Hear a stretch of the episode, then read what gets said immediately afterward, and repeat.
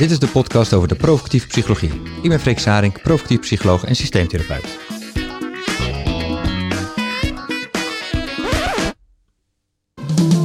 Iedereen is anders, niemand is als jij. Iedereen is anders, jij bent jou en ik ben jij. Tja, alleen al in de behoefte om uniek te zijn, daarin is niemand uniek. Dat hebben veel mensen. Vaak wordt gepromoot. Iedereen is uniek of ontdek je unieke kwaliteiten, onderscheid je van anderen.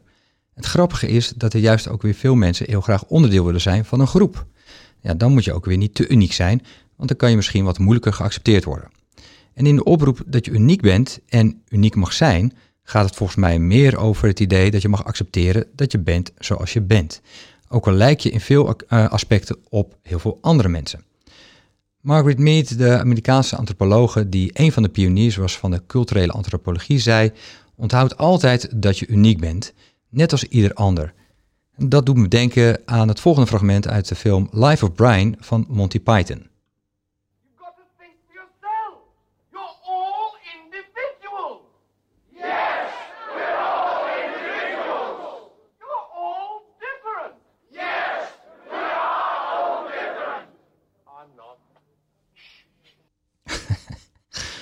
Ja, de basisaanname die we vandaag gaan bespreken is niet zo heel verwonderlijk. Het meest persoonlijke is universeel. Wat komt er in deze aflevering aan bod?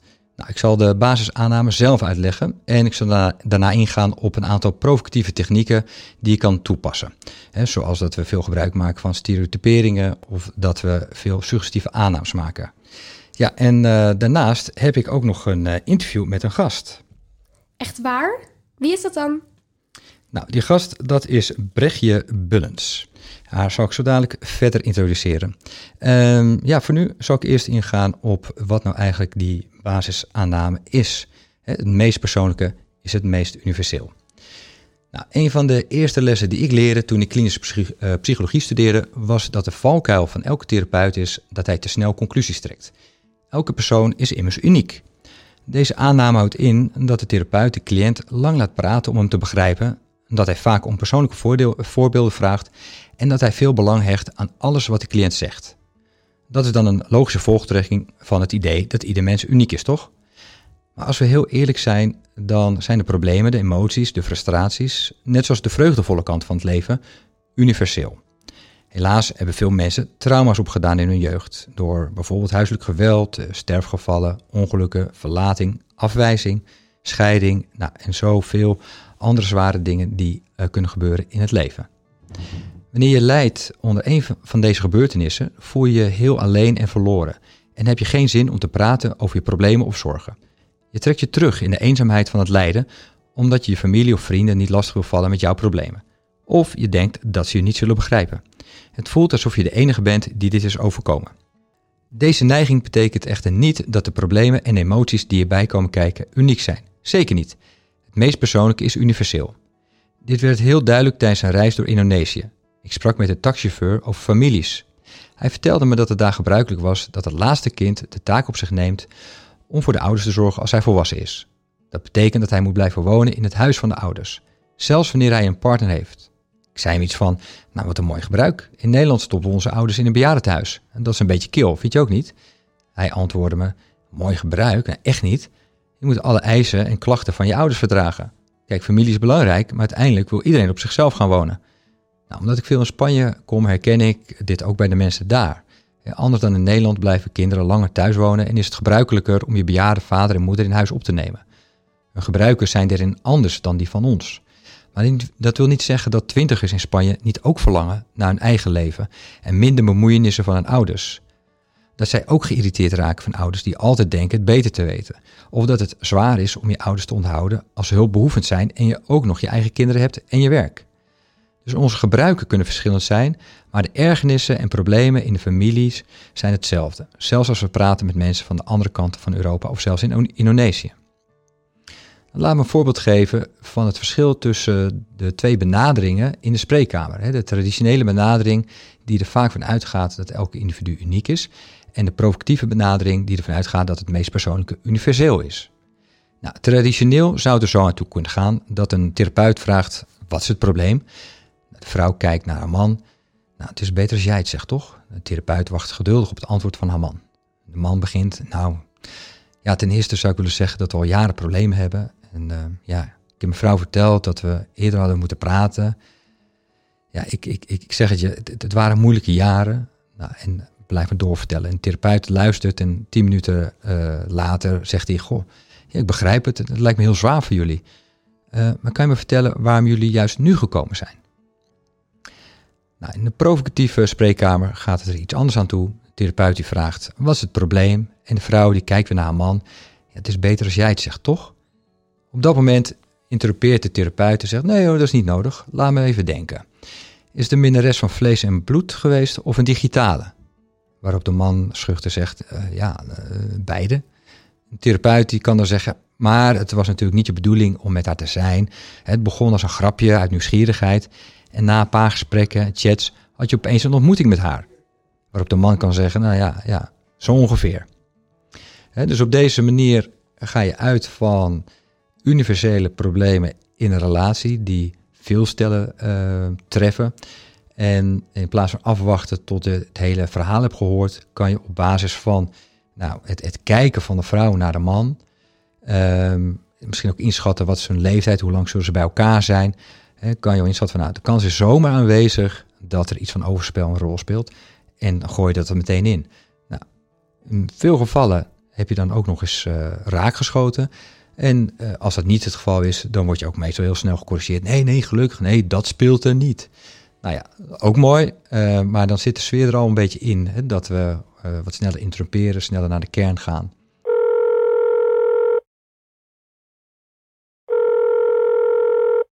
Na de introductie van deze basisaanname heb ik de eer om een bijzondere gast te interviewen. Ze zal later in de podcastreeks, als het goed is tenminste, ook een keer in de studio aanschuiven. Dat zij een hele veelzijdige vrouw is, blijkt wel uit haar cv. Zij heeft recht gestudeerd omdat ze, zoals zij zelf zegt, wilde proberen een topadvocaat te worden. Vervolgens is zij de toneelschool gaan doen. Maar er viel ook veel te ontdekken in het onderwijs, waar ze 15 jaar gewerkt heeft. Dit jaar viert ze een ander jubileum, want haar coach- en opleidingsbedrijf Voltoon bestaat inmiddels alweer vijf jaar. Haar missie was, en is misschien nog steeds wel, om bij Linda de Mol aan te kunnen schuiven. Maar voordat dat zover is, schuift ze in ieder geval bij mij in deze podcast aan. Ze is dan wel geen topadvocaat geworden, maar wel een provocatief advocaat van de duivel. Mijn gast is Brechtje Bullens. Brechtje, welkom. Hi. Fijn Ja, dat je in je. deze aflevering eh, bij kan zijn. Superleuk dat je me hebt gevraagd. Ja, nou ja, als, als Ja. een van de, de, de, de cracks in het provocatief coachen in Nederland, eh, Ja. dacht ik, ja, die, die, die, moet ik, die moet ik benaderen. En ehm, ja, dus ik ben heel blij dat je, dat je eh, tijd hebt om vandaag voor een interview erbij te zijn. En eh, over een paar weken dan schrijf je aan als eh, co-presentator, Ja, toch? En dan, dat is wel het plan, hè? dat is wel het plan, ja. ja, je weet het nooit. IJs en weten dienen. Nee. En, Ja. ja. Hey, ehm, ja, ik vind, het, ik vind het leuk dat je, dat je in deze aflevering alvast kan meepraten en denken over de basisaanname. Het meest persoonlijke is het meest universeel. Ehm, maar ik wil eigenlijk eerst starten met de vraag die ik van eh, Jeroen Stek gejat heb. Ehm, En Oh. dat is de vraag, wat is je slechtste eigenschap en waarom hebben je cliënten daar baat bij? Ja. Mijn Ja. slechtste eigenschap is ehm, dat ik eh, heel erg zenuwachtig kan zijn voor eh, nieuwe groepen. Of als ik iemand voor het eerst spreek. Of eh, net als nu. Ja. eh, dat ik denk, eh, dat is echt wel, vind ik, een best wel slechte eigenschap zenuwachtig. Ah, Oké. Hey, en, en, en, Ja. en waarom hebben je cliënten daar baat bij? Nou, omdat ze dan niet wil zien dat ze met een mens te maken hebben. In plaats van dat ze denken dat ik de wijze vrouw ben die alles wel weet en Ja, precies. goed kan. En wat, met die aanname komen ze wel vaak naar een topcoach waarvan ze dan zeggen zoals ik. Ja, En dan ja, ja, ja. denk ik dan wel, oh ja, dat houdt in ieder geval wel menselijk. Zoiets, ja. denk ik. Ah, oké. Ja. En, en ik, ik, maar fijn is het niet voor mij, nee. nee, nee, wat je al niet over hebt voor je cliënten, hè?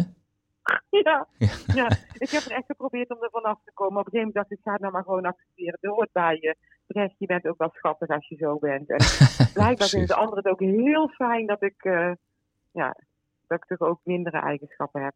Ja, ja, ja. Hey, en ik, ik, vraag me ook af, is dat... ehm, ik heb er niet over nagedacht, want je brengt het zo in... dat, dat eh, wij zijn ook maar mensen. Is dat, is dat ook typisch iets voor provocatieve coaches en, en, en psychologen en, en hulpverleners? Of niet per se? Ja, dat, ehm, eh, ik denk wel dat het heel erg bij het provocatieve hoort. Het, Mhm. het, ehm, eh, in ieder geval dat uitspreken. Kijk, want een traditionele psycholoog is ook natuurlijk maar mens. Hè? Dat, dat, laten we dat voorop stellen. Alleen die eh, kunnen soms de indruk wekken, en misschien dat doen zij niet expres, of, of een, eh, iets in dat systeem tussen als je naar de psycholoog gaat, naar de coach, dat daar een wijzer iemand zit, want die, daar ga je hulp aanvragen als een soort, nou, die weet het. ja, En ehm, eh, zal ook op die manier, op een bepaalde manier stelt die vragen om je te helpen. Ja. En ehm, ik denk dat eh, in het provocatieve je meer vanuit het beeld van de nacht denkt. Hè? Dus Mhm. je, ehm, ja, ik, ik zeg altijd, een van mijn leukste dingen om te doen is speeldommetje. ja, ja. Soms denk ik ook wel eens dat ik dom ben, omdat ik het niet, echt niet altijd begrijp wat die ander zegt. Maar dan vind ik het niet zo erg dat hij denkt dat ik het niet begrijp. Want dan gaat hij het gewoon nog eens drie keer uitleggen wat er is. Waardoor hij ook steeds steviger in het verhaal komt te staan. ja.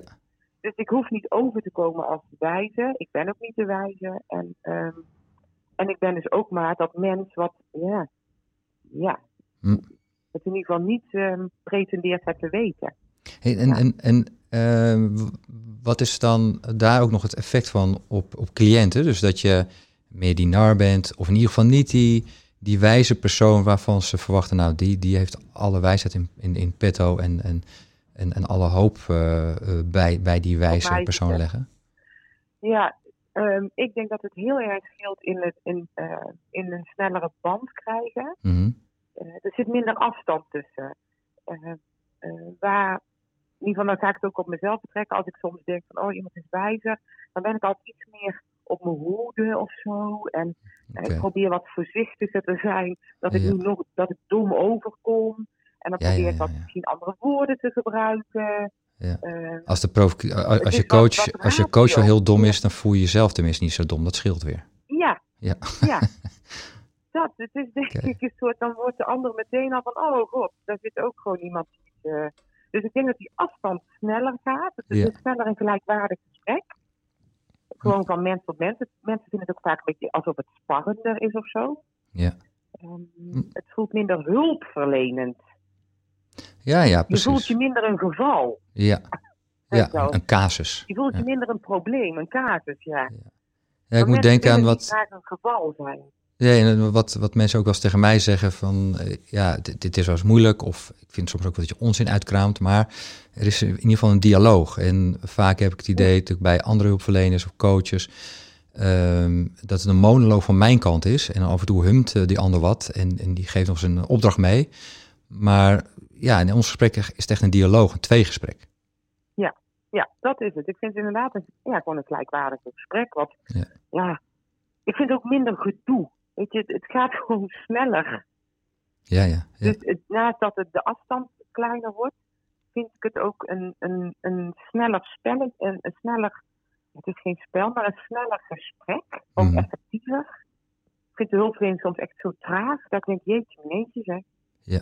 Dat hadden we gewoon in, in het eerste gesprek ook al helder kunnen hebben. Maar Ja. ja, ja. dus, dus ik vind het naast dat het gelijkwaardiger is, waarop mensen dus sneller opengaan, Mhm. eh, ook gewoon een snellere, eh, prettigere manier van ehm, praten. Oké, nou, dat eigenlijk even als, als zijstapje, want ja, je, vandaag ging het hier helemaal niet over. Vandaag Oh, nee, gaat het over het meest persoonlijk is het meest universeel. Hè, Ja, Maar soms krijg je via een zijstap, daar komen we later nog op in een van de andere podcasts, krijg je soms ook cadeautjes eh, opgeworpen van dingen die ook relevant of interessant zijn. Hè, maar nu gaat het over het, het, het meest persoonlijk is het meest universeel. Ehm, Ja. kan, je, kan je mij vertellen wat deze aanname voor jou betekent in het werken met cliënten? Ehm, ik ga ervan uit dat degene die tegenover me zit een heel normaal mens is. Mhm. En net als alle normale mensen last heeft van alle normale mensen dingen. Mhm. Dus alle gevoelens die ik voel, die zal die ander ook wel voelen. Of alle gevoelens die, die eh, eh, mijn kind ervaart, zal bij een ander ook zo zijn. Mhm. Alleen we hebben soms gedachten en dan denken we van, oh, wij gaan, oh ik ben de enige die dat heeft. Of, ehm, en ik ga ervan uit, nee hoor, dus alles wat ik nu denk, denkt die ander ook wel eens. Oké. Ehm, En, en, waar- en dat waar- is voor mij het meest En, en, en, en wat, eh, wa- wat voor nut heeft de cliënt daarvan dat je op die manier denkt en op die manier naar kijkt? Ehm, omdat, ik er, eh, omdat je als positief coach zo daarmee omgaat, eh, schroom je je ook niet om die dingen gewoon over te hebben. Mhm. Waar je bij normaal wat voorzichtiger misschien te werk gaat, omdat, je, ja, omdat het echt over de uniekheid, weet je, omdat het bij die, die ene persoon is. ehm, Hm. denk ik wel eens van, ja, maar je bent echt niet de enige. En vaak geeft dat een, al een gevoel van, oh, ik ben niet alleen hiermee. Dus eh, mensen voelen zich graag in een groep. Hè? Dus Ja. als je op een gegeven moment, als je die, die echt, ik geloof er echt in dat het meest persoonlijk, het meest universeel is. Je bent niet alleen met je probleem. Dat is altijd een fijn. Want mensen zitten toch het liefst graag in een bondje, in een groepje om te overleven. Net als bij dieren. Ja, Dus ja. weet je, je bent echt niet alleen. En een soort opluchting. Ja, ja, ja, Oh. ja. Herkenning. Maar als je dus, ja, herkenning, opluchting, oh je bent niet alleen. Ja. Maar als je daarin doorgaat, dat is altijd wel grappig vind ik, van oh maar je bent toch niet alleen, die heeft ook iedereen.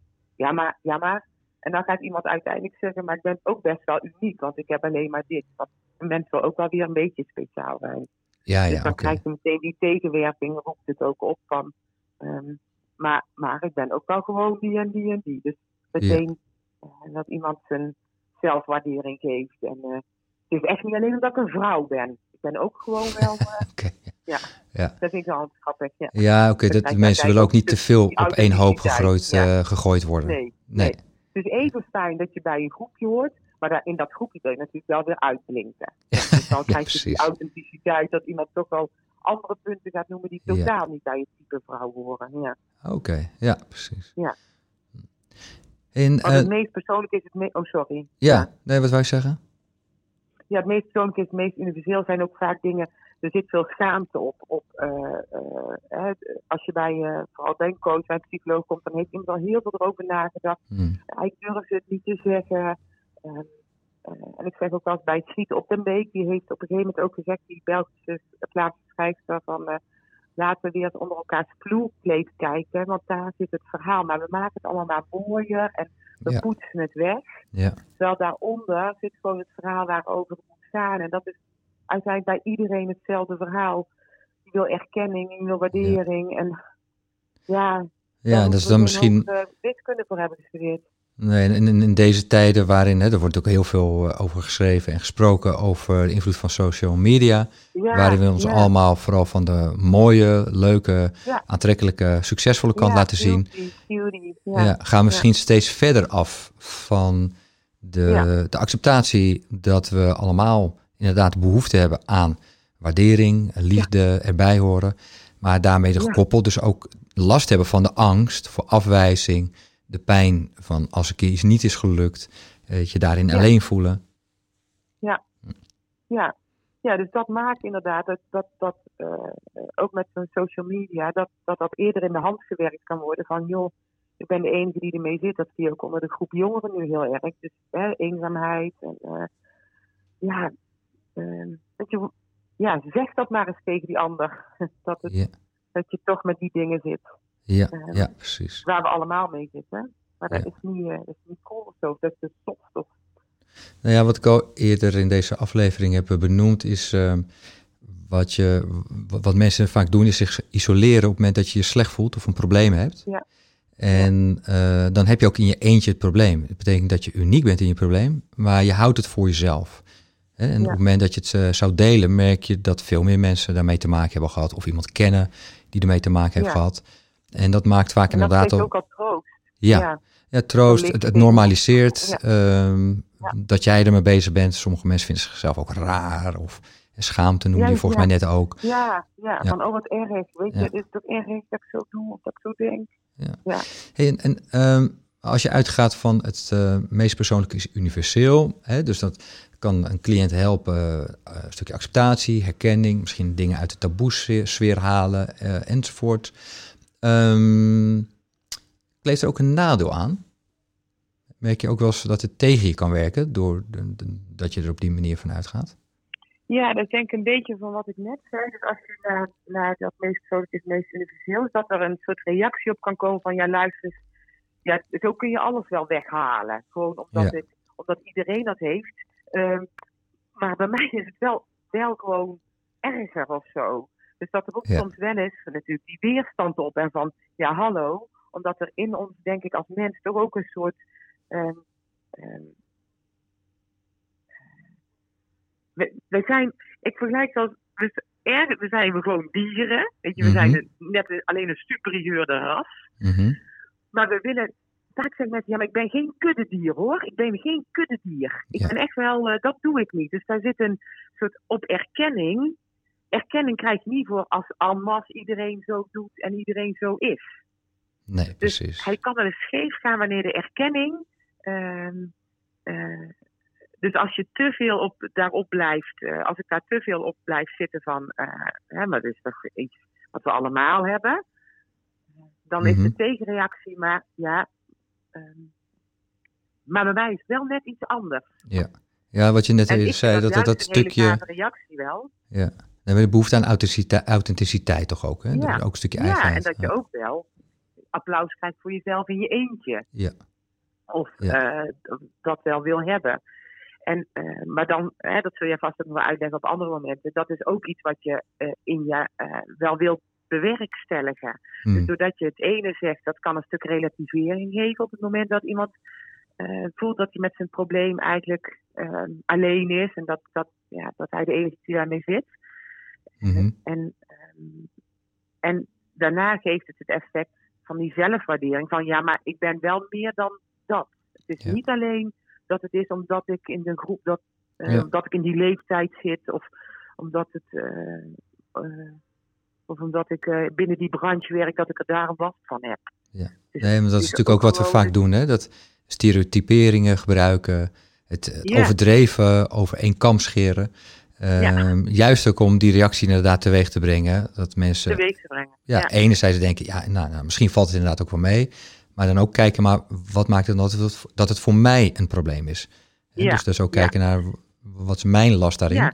Ja, want je lokt daarmee wel uit. Want het is namelijk echt niet zo dat. Kijk, in basis in dat het meest persoonlijk is, het meest universeel, die erkenning, waardering, dat is iets wat- waar we ons allemaal in herkennen. Alleen hoe je daarmee omgaat, is natuurlijk totaal niet per se altijd universeel. Kijk, Nee. ik kan last hebben van mijn zenuwen, omdat ik eh, in het verleden toneelschool heb gedaan en ik het spannend vond op het podium, omdat ik mezelf niet goed voel. Maar iemand anders kan last hebben van zijn zenuwen vanwege een hele andere reden. En dat is Ja. natuurlijk een persoonlijke verhaal. Ja. En het gaat is, als je dat kunt triggeren, dan krijg je een verhaal van mens tot mens, van persoon tot persoon. En dan zie je gewoon het verhaal achter die, die eh, ja, achter dat Hmm. wat je, wie je bent. En daar vind ik, daar gaat het om. Ja. En dat, dat ontlok je door, ja, door wel in, ja, daar, in die aannames te gaan zitten, waar ik ook echt in geloof. Nou ja, ik, ik doe me denken aan wat je vaak ziet bij beginnende provocatieve hulpverleners, is dat ze nou, eindelijk het gevoel hebben van, oh, ik, ik ben vrijgelaten, ik mag lekker provoceren. En mensen moeten Ja. vaak toch een, zo'n drempel over om het te durven. Dan gaan ze het Ja. doen en ook vanuit die aanname, het meest persoonlijk is universeel. Ja, oh heerlijk, dan kan ik met alle stereotyperingen gaan smijten, fantastisch. Ja, Ehm, en, maar dat er altijd een balans moet blijven bestaan tussen het goed contact houden met de cliënt. Van de aannames die je maakt. Nou, in veel gevallen klopt het, snijdt het hout, of in ieder geval redelijk wat hout. Ehm, maar wat is de reactie van de cliënt? En, en wat triggert dit bij de cliënt? En, en waar is het verhaal van deze cliënt misschien toch echt anders? En dat dat Ja. misschien wel een grote valkuil is, is dat je, dat je dan toch die, die alwetende expert eh, gaat worden. Die zegt, Ja. nee, nee, nee, maar zo is het. Iedereen heeft dat. En ja, dus, Ja. dus, dus de, de- Nee, daar die dat balans is, dat in. is absoluut. Ja, ja, ja. Ja. Dat, dat maakt het provocatieve soms ook zo. ehm, eh, eh, ik zeg, je leert in principe die. hè, je gaat met technieken dingen leren. Hè, soms, dat stel als je leert fietsen of autorijden, ga je ook een soort. In het begin moet je die technieken snappen. Zeg, koppeling in, druk- door. En, Maar uiteindelijk is het niet meer de techniek. Als je in die techniek blijft hangen, dan, ehm, ja, dan kan het zijn dat je heel vaak uit verbinding gaat en dat je uiteindelijk geen eh, super fijne productief coach bent. Ja, Dan, Zeker. lukt dat even, maar uiteindelijk gaan mensen toch zeggen: ja, dit, dit is het niet. En exact. dan kan het zo verkeerd gaan overkomen, want dan krijgt het de verkeerde naam, vind ik het productief. En daar zit altijd mijn, eh, ja, eh, waar, ja, waar ik in ieder geval altijd mee heel erg op let, van blijf in verbinding. Ja, Alleen soms tijdens het aanleren zeg dan maar even, ik ben even uit verbinding, maar dat is tijdens de oefening. ja, exact. Maar in het, in, wanneer je in het echte leven weer gaat produceren, probeer dan, ehm, ja, Ja, dus eigenlijk... Ja, wat je zegt is, kijk, die aanname die werkt eh, heel mooi. Je kan sneller naar de Ja. kern. Je helpt de cliënt door herkenning en door, door het uit taboesferen te halen enzovoort.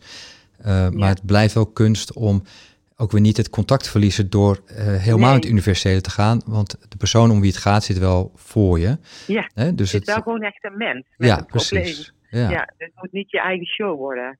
dus eigenlijk zou je Ja. nog kunnen Ik zeggen... vergelijk het met een mes. Oh, sorry, ja? Ja, nee, het meest persoonlijk is universeel. Wat ben jij, toch, wat ben jij daar toch lekker uniek in? Ja, Ja, ja dat.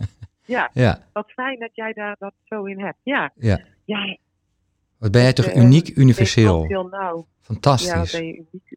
Ja. ja. Want, Ja. want dat is het toch?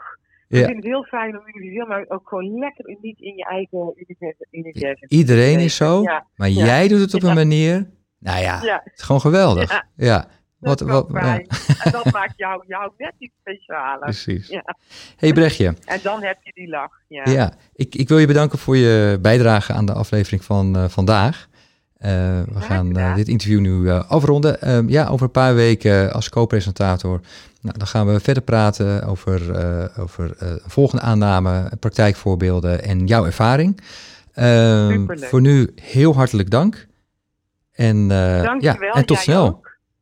Tot snel. Joe, Oké. dag Brechtje. Hoi, hoi. Ja, en dan is het nu tijd om nog naar een aantal provocatieve technieken te gaan. Of in eh, dit geval is het misschien beter om te spreken over interventies, omdat het niet per se hele duidelijke technieken zijn. Maar eerst zal ik ook eens vertellen wat we juist niet doen. Eh, wat we niet doen is, eh, nou, we nemen bijvoorbeeld geen vragenlijsten af. Vragenlijsten of ze nou wetenschappelijk hartstikke betrouwbaar en valide zijn of niet. Kijk, een score op een vragenlijst zegt eigenlijk alleen iets over hoe hoog die cliënt gescoord heeft op de vragenlijst. Maar het is een afgeleide van de werkelijkheid, meer niet. Bovendien is het een afgeleide van de werkelijkheid zoals de cliënt het beantwoord heeft. Dus je kan het net zo goed aan de cliënt zelf vragen in plaats van via een vragenlijst. Dan krijg je er ook nog eens de emotionele, eh, emotionele lading bij van het antwoord. En je kan ook nog zien of de cliënt tegenstrijdig is of niet. Nou, dat soort informatie eh, haal je niet uit de vragenlijst. Kijk, uitzondering hierop is de provocatieve intake. Dan heb je naam en adresgevers, wat persoonlijke informatie over het gezin, werk, fysieke gesteldheid en, eh, soms ook de reden van aanmelding. Kijk, dat telt natuurlijk niet als wetenschappelijk gevalideerd instrument. Maar provocatief kan je die al wel leuk inzetten door op alle antwoorden van de cliënt provocatief in te gaan en daarmee al een sfeer te creëren dat het in jouw sessies er anders aan toe gaat. Je kan ook de humor meteen al inbrengen. Bijvoorbeeld, eh, iemand naam is eh, Jan de Boom, terwijl de cliënt zo dun is als een takje. Eh, hij woont op de eh, Lange Lindenlaan en is eh, getrouwd en heeft vijf kinderen. En bijvoorbeeld bij probleemstelling heeft hij aangegeven, ja, ik kan niet meer aan, ik ben erg onzeker. Nou, wat ik dan bijvoorbeeld, zoals ik zou kunnen beginnen, is te zeggen, oké Jan, meen je dat nou serieus? Je heet Boom? Kijk, dan verwacht ik ook een boom van een vent. Want wat krijg ik voorgeschoteld? Een takje. Nou, dan weet ik al wat het probleem is. Je hebt je altijd groter en sterker voor moeten doen dan je eigenlijk bent. Nou, het is niet ongebruikelijk dat zo'n opmerking meteen een schot in de roos is. En de cliënt kan dan zeggen, tjee, mag je, gaat wel heel snel naar de kern. Waarop ik zeg, tja, bij een takje is dat natuurlijk niet zo moeilijk. Hè? Kijk, bij een boom moet je eerst door alle jaarringen heen voordat je bij de kern komt. Nou, ik kan op dat moment meteen doorgaan op de kern. Maar ik kan ook nog doorgaan met de provocatieve intake door bijvoorbeeld te zeggen... Ehm, nou, laten we even verder kijken. Je woont dus op de Lange Lindenlaan. Ja, klopt, zegt de cliënt. Nou, dat, kan geen toeval zijn. Heet je boom, alweer, al, alhoewel je meer een takje bent, en dan woon je op de Lange Lindenlaan. Maar ben je ook lang van stof? Waarop de cliënt dan vraagt, hoezo? Nou, omdat je niet op de Korte Lindenlaan woont. Nou, meestal moet de cliënt dan al heel hartelijk lachen om het onverwachte begin van deze sessie. En hebben we soms ook al de kern van het probleem te pakken. Nou, wat zijn nog meer dingen die ik vooral wel doe om naar eh, de kern te gaan? Eh, nou, ik maak veel aannames en die spreek ik ook uit. Studenten aan de VU, aan wie ik eh, normale gespreksvoering leerde, maar ook af en toe vertelde over de provocatieve stijl, zeiden stevast, maar dat, dat mag toch helemaal niet? Je mag to- toch geen suggestieve vragen stellen? Net als de befaamde waarom-vraag. Daarvan zeggen de studenten ook vaak dat ze uit het boek geleerd hebben dat je voorzichtig moet zijn met die vraag. Want als je vraagt waarom heb je dat gedaan, of waarom denk je steeds aan je ex, dan kan de cliënt zich bekritiseerd voelen. Tja, provocatief be- bekritiseer ik ook vaak mijn cliënten, maar dan wel met een overdreven humoristische kwinkslag. Vooral wanneer iemand iets doet waar hij of zij veel plezier aan beleeft, maar zich er ook schuldig over voelt. En zo krijg ik regelmatig overspelige mannen en vrouwen in mijn spreekkamer. En laten we vooropstellen dat overspel in eh, veel gevallen eh, het niet makkelijker maakt om je relatie met je partner op een goede manier, eh, manier voor te zetten. Maar goed, het gebeurt toch heel vaak. En ik ben er niet om mensen te bekritiseren op een overspel, wel om ze te begeleiden in hun worsteling over de behoefte om naast de pot te piezen, maar zich ook schuldig te voelen tegenover hun partner. Het gesprek zou dan als volgt kunnen verlopen. De therapeut zegt dan: Oké, dus je bent vreemd gegaan, maar wat is dan het probleem? Was het niet lekker? Die cliënt zegt dan: Nee, dat was het probleem niet. Ik vond het juist heel lekker. Dat is juist het probleem. Waarop ik als therapeut zeg: Hè? Dus je hebt iets gedaan wat je heel lekker vond. En dat is een probleem? Nou, het moet niet gekker worden. Waarop de cliënt zegt: Nee, dat is ook niet het probleem. Maar wel dat het uit de hand loopt. Ik, ik, ik, ik date nu al met drie vrouwen. Daar hebben seks mee. En ik vind dat ik het niet kan maken tegen- tegenover mijn vrouw. Waarop ik zeg: Maar wacht even. Weet je vrouw het al? Ben je al betrapt? Nee, dat niet, zegt de cliënt. Weten die andere vrouwen het van elkaar? "Eh, nee, ja, nee, ik geloof, nee, dat geloof ik ook niet. En je hebt met allemaal seks en ook je vrouw nog. "Eh, ja, maar, maar waarom in godesnaam noem je dat dan een probleem? Je hebt het helemaal voor elkaar. De dik voor elkaar show. Nou, en op die manier vergroot ik de tweestrijd van de cliënt uit, waarin ondanks zijn schuldgevoel ongetwijfeld ook nog een hele krachtige kant aanwezig is, die ook wel vindt dat de huidige situatie best prima is. En eh, nou ja, ook op dit gebied is niets persoonlijkers dat tegelijkertijd ook zo universeel is. Dus ik kan dit soort aannames maken, omdat ik weet dat ja, iedereen, eh, nou ja, iedereen, de meeste mensen die eh, vreemd gaan, neiging hebben om vreemd te gaan of wat dan ook, eh, met, die, met diezelfde worsteling zit. Nou, en dat is nou het leuke van het provocatief werken. Daarin mag je dus wel suggestief zijn, mag je dus wel waarom vragen stellen en mag je de cliënt overdreven bekritiseren. We luisteren naar de cliënt, maar met opzet trekken we de verkeerde conclusie, zodat de cliënt zelf kernachtiger gaat formuleren. We leggen de cliënt woorden in de mond, eh, zodat hij zelf begint tegen te sputteren dat dat niet zo is. En daarmee wordt hij in relatie tot ons meteen al assertiever en krachtiger. We gebruiken constant stereotyperingen over het verschil tussen de seksen, de typische problemen van de levensfase, de altijd terugkerende thema's in relaties en gezinnen, de standaardproblemen van geadopteerd zijn of het hebben van een vluchtelingenstatus en noem zo maar op. Laatst had ik bij de sportclub een gesprek met een man die vijf jaar geleden gevlucht is uit Syrië. Na even gesproken te hebben en gehoord te hebben hoe hij van het ene vluchtelingenkamp naar het andere is gestuurd, in Nederland eh, aangekomen van het eh, ene AZC, het asielzoekerscentrum, naar het volgende AZC eh, gestuurd werd, enzovoorts, vat ik zijn verhaal samen met, oké, je werd dus van de ene plek naar de andere plek uitgekotst. Nou, en nu zijn ze hopelijk klaar met kotsen. Nou, ik moest eerlijk gezegd eerst nog even uitleggen wat kotsen betekent. Maar toen ik het voordeed, snapte hij, nee, snapte hij het meteen en moest hij lachen en zei, ja, inderdaad. Zo voelde ik het vaak wel. Niemand wil je echt hebben. Nou, in de week daarna had ik een intake met een cliënt die ook gevlucht was. En omdat zijn Nederlands verbazingwekkend goed was, durfde ik het erop te wagen en zei meteen nadat we waren gaan zitten, nou, behalve dat je als vluchteling overal uitgekot bent, wat is nog meer je probleem? Nou, hij keek me vol verbazing aan en zei dat dat juist een probleem was.